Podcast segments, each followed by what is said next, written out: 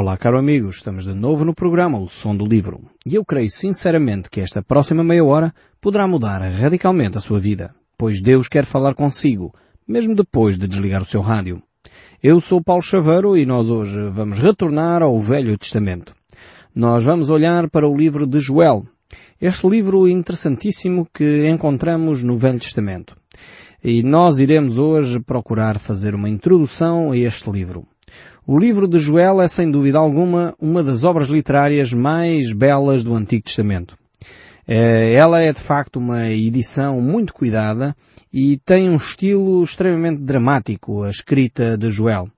Há uma beleza intrínseca a este livro extraordinária. Realmente não tenho palavras para descreverem a beleza literária deste livro. É um livro profético, uma obra-prima da literatura profética e, na realidade, vai introduzir alguns conceitos básicos que se tornam referência mais tarde para os livros proféticos. O estilo de Joel é caracterizado por uma fluência e regularidade nos ritmos e na própria forma como constrói os pensamentos. Podemos olhar para este livro e ver realmente esta beleza literária. Como poder, no entanto, como o livro de Miqueias. Poderíamos compará-lo a estes grandes autores como Jeremias ou Isaías, ou até mesmo Naum. E na realidade Joel é um destes autores. Eu sei que é um dos livros do Velho Testamento onde talvez nós debruçamos pouco tempo à leitura deste livro. Sei que muitos de nós cristãos, quando olhamos para a Bíblia, temos alguma dificuldade em abordar os livros chamados proféticos. São aqueles livros mais pequenos, que ficam mais para o fim do Velho Testamento, onde talvez não gastamos tanto tempo, porque talvez não entendemos toda a complexidade da mensagem anunciada nestes livros. No entanto, o caso de Joel é um caso extremamente interessante porque ele é utilizado na altura do Pentecostes. Não sei se você está relembrado. Quando há a descida do Espírito Santo, relatada no livro dos Atos, no Novo Testamento, vemos que o apóstolo Pedro pega no discurso de Joel e declara que o dia do Senhor estava-se a inaugurar. E realmente este livro de Joel é uma referência exatamente para esta grande reflexão que é o dia do Senhor. O que isso significa? É o primeiro profeta a trazer este conceito para o seu auditório, para o seu público, e dessa forma vai então delinear fatores muito importantes para nós percebermos o que significa este conceito que é o dia do Senhor. Nós já lá iremos quando continuarmos um pouco mais para a frente aqui na nossa reflexão. Mas, ao mesmo tempo, este autor é, de alguma forma, difícil de localizar no tempo e no espaço. E porquê? Primeiro porque ele não faz menção nenhuma às duas grandes superpotências da época, à Assíria ou à Babilônia. E assim, muitos admitem que Joel tenha exercido o seu ministério antes de que estas grandes potências se tenham estabelecido ou então algum tempo já depois delas. Por isso não haver referência nenhuma a estas duas potências, à Assíria e à Babilônia. E isso, de facto, levanta uma dificuldade que é perceber em que época é que Joel se localiza. No entanto, a maior parte das pessoas que estudam estes assuntos, eles concordam que este livro profético está entre os primeiros livros de profecia que foram escritos. E por isso os eruditos consideram isso, favorecendo assim, digamos, uma data mais recente para o estabelecimento deste livro. É, sem dúvida alguma, um autor extremamente importante para a nossa reflexão e compreensão até da nossa era, porque Joel é um autor que fala, sem dúvida, ao povo de Deus, ao povo de Israel e Judá, mas ao mesmo tempo é um autor que traz reflexões sobre o dia do Senhor, que era um facto que iria acontecer no futuro. Portanto, estamos nós nesse futuro, relativamente a Joel, e por isso mesmo ele é um autor que traz reflexões vitais para a nossa compreensão da vida e também dos factos que estão a ocorrer até na nossa própria geração. Joel vai fazer essa reflexão tremenda. Por outro lado, ainda relativamente a este aspecto aqui da datação deste livro, é difícil perceber bem a datação, porque Joel ao mesmo tempo não faz grandes referências a personalidades da sua época, e por isso mesmo torna-se difícil localizar no tempo e no espaço em que altura ele fez esta profecia. Um dos aspectos é esse, é a menção que é abafada relativamente aos reis. Portanto, não aparece, é quase inexistente essa referência aos reinados e aos reis da sua época. No entanto, o sacerdócio é considerado um tempo, nesta altura em que Joel fala, o sacerdócio é considerado com grande honra e respeito. A adoração no templo era diligente, era mantida, apesar das dificuldades que nós vamos ver que o povo vive, ainda que, apesar da adoração e das cerimónias serem mantidas no templo, ao mesmo tempo vemos que o povo se está a divorciar da sua espiritualidade com Deus. Quer dizer, tinha os seus rituais, mas não tinham espiritualidade. Tinham as suas cerimónias, mas estavam a fazer cerimónias vazias e ocas de sentido. E então o povo tinha o cerimonial, tinha o templo com os seus sacrifícios, mas a sua espiritualidade estava muito apagada. E este é o contexto, mais ou menos, o contexto que nós encontramos no livro de Joel e que faz referência aqui no seu próprio livro. E neste aspecto fica então esta ideia de que Joel provavelmente estará a fazer profecia perto da altura do rei Acabe, portanto, por volta dessa altura, o rei Joás, aquela altura ali. É um profeta extremamente coerente, um profeta extremamente eficaz na sua mensagem, e ele vai combater aquilo que são as fragilidades do povo, a permissividade, os vícios que o povo estava a acolher no seu seio, e por isso mesmo havia necessidade de uma mensagem frontal, uma mensagem correta, uma mensagem que fosse efetiva para a nação de Israel. Alguns outros argumentam uma data mais antiga. Eu não vou entrar aqui muito nestes aspectos da datação, porque acho que não é isto que nos interessa, efetivamente, em termos da mensagem. Prefiro ficar com os assuntos que Joel nos traz, mais do que fazer aqui uma grande reflexão sobre se foi uma data posterior ou uma data anterior, se é mais cedo ou mais tarde que Joel escreve. Deixarei isso para os teólogos e para as escolas bíblicas e para aqueles que gostam de discutir estas matérias. Creio que não é aqui o espaço nem o tempo para nós fazermos isso aqui no nosso programa de rádio. Mas, no entanto, voltando aqui à mensagem, porque eu prefiro olhar para a mensagem de Joel, para os seus conteúdos, para as suas reflexões, o que é que isto tem a ver connosco hoje em dia, vemos aqui de facto que Joel é um dos autores então que desenvolve muito estes princípios do Dia do Senhor. É um autor que vai trazer algumas reflexões na base desta ideia que é a doutrina dos profetas. Isto aqui, então, podemos adicionar Amós e outros autores que, de alguma forma, vão trabalhar este conceito, que no fundo tornam-se uma referência para as profecias que o Velho Testamento tem. E, nesse sentido, temos esta grande ideia principal, que é o Dia do Senhor.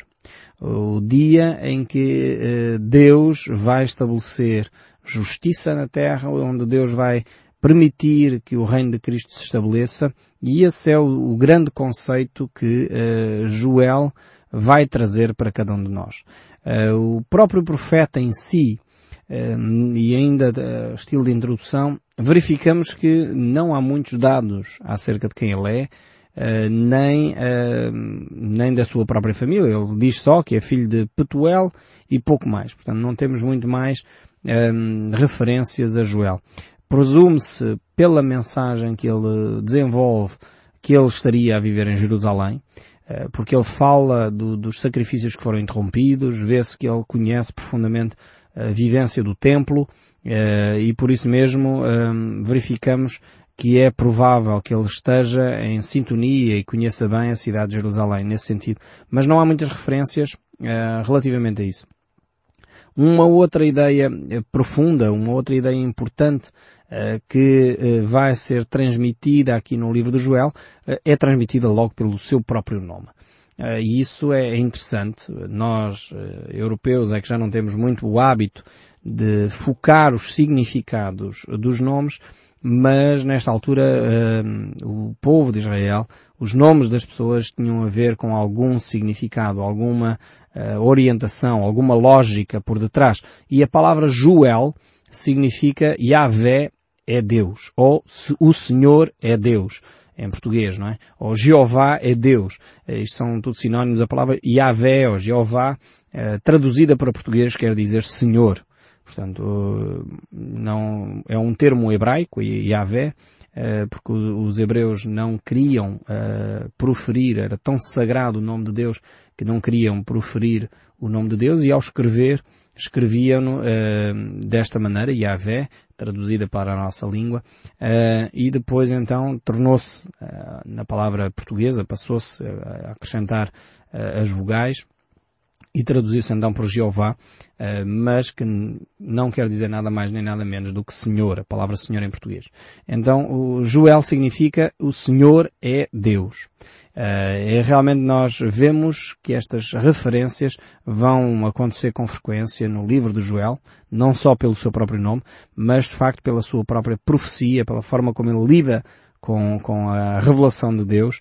Ele traz estas reflexões. O Senhor é Deus, efetivamente. Deus é quem governa. Deus é o Senhor de todas as coisas. Ele é o Senhor Todo-Poderoso. Nós vamos poder, ao estudarmos este livro, ver exatamente a mão de Deus acontecer e estar com essa presença constante na vida ativa do povo de Israel. Este conceito de que Deus é Senhor, o Senhor é Deus, faz toda a diferença na profecia de Joel. E começa logo por essa ideia, e que ele vai relatar com algum cuidado, que é a chamada praga dos gafanhotos. Um período difícil para a nação de Israel, em que eles vão viver uma situação de calamidade, uma invasão de gafanhotos que comem todos os cereais, todas as colheitas, deixando a terra completamente devastada. E Joel utiliza esta situação para mostrar mais uma vez que o Senhor é Deus. E ele vai fazer esta reflexão ao longo da sua profecia. Vai mostrar que no meio da calamidade, no meio da dificuldade, da adversidade, Deus continua a ser o Senhor que governa todas as coisas, o Senhor que providencia, o Senhor que protege, o Senhor que guarda, o Senhor que está presente, o Senhor que permite ou não permite as situações para nosso bem, para nosso consolo e nosso conforto. Joel vai fazer esta reflexão em vários aspectos, trazendo constantemente esta ideia de que o Senhor é Deus. Ele é soberano sobre todas as coisas. Ele não criou a terra e nos abandonou, de forma alguma, não. O Senhor é Deus. O Senhor é soberano sobre todas as coisas. Ele é o Todo-Poderoso que mantém o controle da humanidade, mantém o controle das circunstâncias, mantém o controle até de calamidades que ocorrem ao povo de Deus. E estas calamidades visam um fim. Normalmente nós temos a grande dificuldade em perceber as calamidades que ocorrem. Temos grandes dificuldades em entender o mundo à nossa volta. E por isso mesmo tentamos sempre arranjar justificações, muitas delas erradas também. Eu creio que é um erro tremendo quando nós não recebemos uma revelação como esta que Joel recebe, tentarmos identificar e interpretar o que acontece à nossa volta como isto ou como aquilo. Creio que é um erro tremendo nós fazermos uma coisa destas sem termos a plena convicção daquilo que Deus diz acerca da situação. Se, por exemplo, nós vamos nos colocar a interpretar os tsunamis que ocorrem no mundo, os terremotos que ocorrem no mundo, sem que tenha sido Deus a nos dizer, podemos facilmente cometer erros tremendos. Como cometeram os discípulos de Jesus, quando Jesus se aproximou daquele homem que era cego de nascença, não sei se está lembrado desse episódio, esse homem que era cego de nascença, e os discípulos passaram logo a fazer ilações. E perguntaram a Jesus, Senhor, quem é que pecou? Foi ele ou foram os pais? Ou seja, vamos aqui interpretar esta enfermidade deste homem que é cego de nascença. Quem é o responsável por esta situação? Foi ele que pecou ou foram os pais? E Jesus responde, nem foi ele nem foram os pais. Ou seja, esta situação era para a glória de Deus. Então, muitas vezes quando nós tentamos interpretar calamidades Quando nós tentamos interpretar situações difíceis, se não ouvimos a voz de Deus, podemos cometer facilmente erros, como é o caso aqui dos discípulos, ou como Jesus fala daqueles que pereceram quando desabou o muro de Jericó, no sentido de que eles estavam a construir e aquele muro caiu sobre eles, e Jesus diz que estes não eram mais pecadores do que os outros. Portanto, há aqui sempre que ter esta sensibilidade de não fazermos nós interpretações a avulso, mas tentarmos ouvir a voz de Deus para interpretar os acontecimentos do dia a dia. E acima de tudo, penso eu que este é o aspecto mais importante até da mensagem de Joel, é que, seja qual for a interpretação das calamidades, que sejam vindas de Deus, sejam frutos da natureza, sejam frutos dos acontecimentos naturais que nos rodeiam, sejam frutos da nossa limitação e fragilidade como seres humanos, ou outra explicação qualquer. O importante, creio eu, desta grande mensagem de Joel é que Deus quer utilizar mesmo as situações naturais, as situações que ocorrem porque são consequência normal da natureza, Deus quer utilizar isso para que nós nos aproximemos mais deles, para que nós possamos ter mais intimidade com Deus. E então, nesse sentido, devíamos nós, mais do que tentar interpretar todas as circunstâncias da nossa vida, porque às vezes eu próprio olho para mim, às vezes tento imaginar o que é que poderia acontecer se eu saísse 10 minutos mais cedo ou 10 minutos mais tarde da minha casa e pegasse o carro e eventualmente tivesse ou não um acidente. A diferença que às vezes 30 segundos pode fazer na vida de uma pessoa. A diferença que às vezes um minuto ou dois pode fazer na diferença de alguém em cruzar-se e ter um acidente ou não ter um acidente num cruzamento, num semáforo, numa situação qualquer. E às vezes se nós começamos a meditar muito sobre estes aspectos e tentar tirar ilações de todos os pormenores, podemos correr sérios riscos de fazer más interpretações. Mas, ao mesmo tempo, deveríamos utilizar as situações e já tentando aplicar um pouco aquilo que aprendemos com Tiago, com os outros textos bíblicos que nós temos vindo a refletir aqui. Se tentássemos aplicar aquilo que nós sabemos para nos levar mais próximo de Deus, eu creio que, no mínimo, mesmo não fazendo todas as ilações e tendo todas as compreensões acerca das catástrofes, dos acidentes, das dificuldades, podemos, no entanto, utilizar isso para nos aproximar de Deus. E aí, sem dúvida, nós crescemos. Quando nós nos aproximamos de Deus, quando nós utilizamos a calamidade, a dificuldade para nos aproximarmos mais de Deus, em vez de endurecer o nosso coração, como aquela imagem que eu já tenho dado aqui com frequência, o mesmo sol que endurece o barro é o mesmo sol que amolece o mel. Ou seja, o problema não está no sol. O problema está na matéria que está exposta, neste caso o barro ou o mel. Então, é a mesma coisa. Deus é o mesmo. As circunstâncias muitas vezes nos ultrapassam e o nosso coração é que deve ser suficientemente maleável para, ao sentir a presença de Deus, ficar ainda mais maleável, ficar ainda mais sensível, em vez de endurecido. Então temos de aprender esta grande mensagem que Joel traz para nós, que é de facto a mensagem do arrependimento. Precisamos de utilizar esta situação para nós percebermos os nossos erros, percebermos onde falhamos, percebermos onde precisamos de arrepiar caminho, percebermos onde é que temos caído, onde é que estamos a errar no nosso percurso de entender Deus e de compreender e conhecer melhor a sua vontade. Talvez, às vezes, começamos muito bem a ouvir o programa O Som do Livro, até gostamos imenso, mas, entretanto, depois ficamos por aí.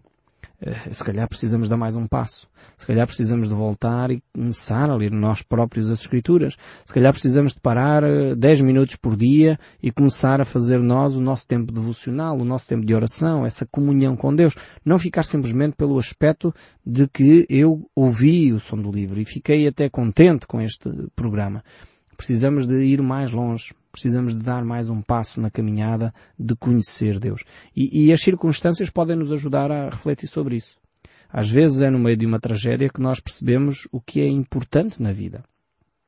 Quando uma pessoa talvez era rica e de repente perdeu tudo, porque houve um incêndio ou houve uma situação e a pessoa até nem tinha seguro contra esse facto, de repente a pessoa percebe a futilidade dos bens.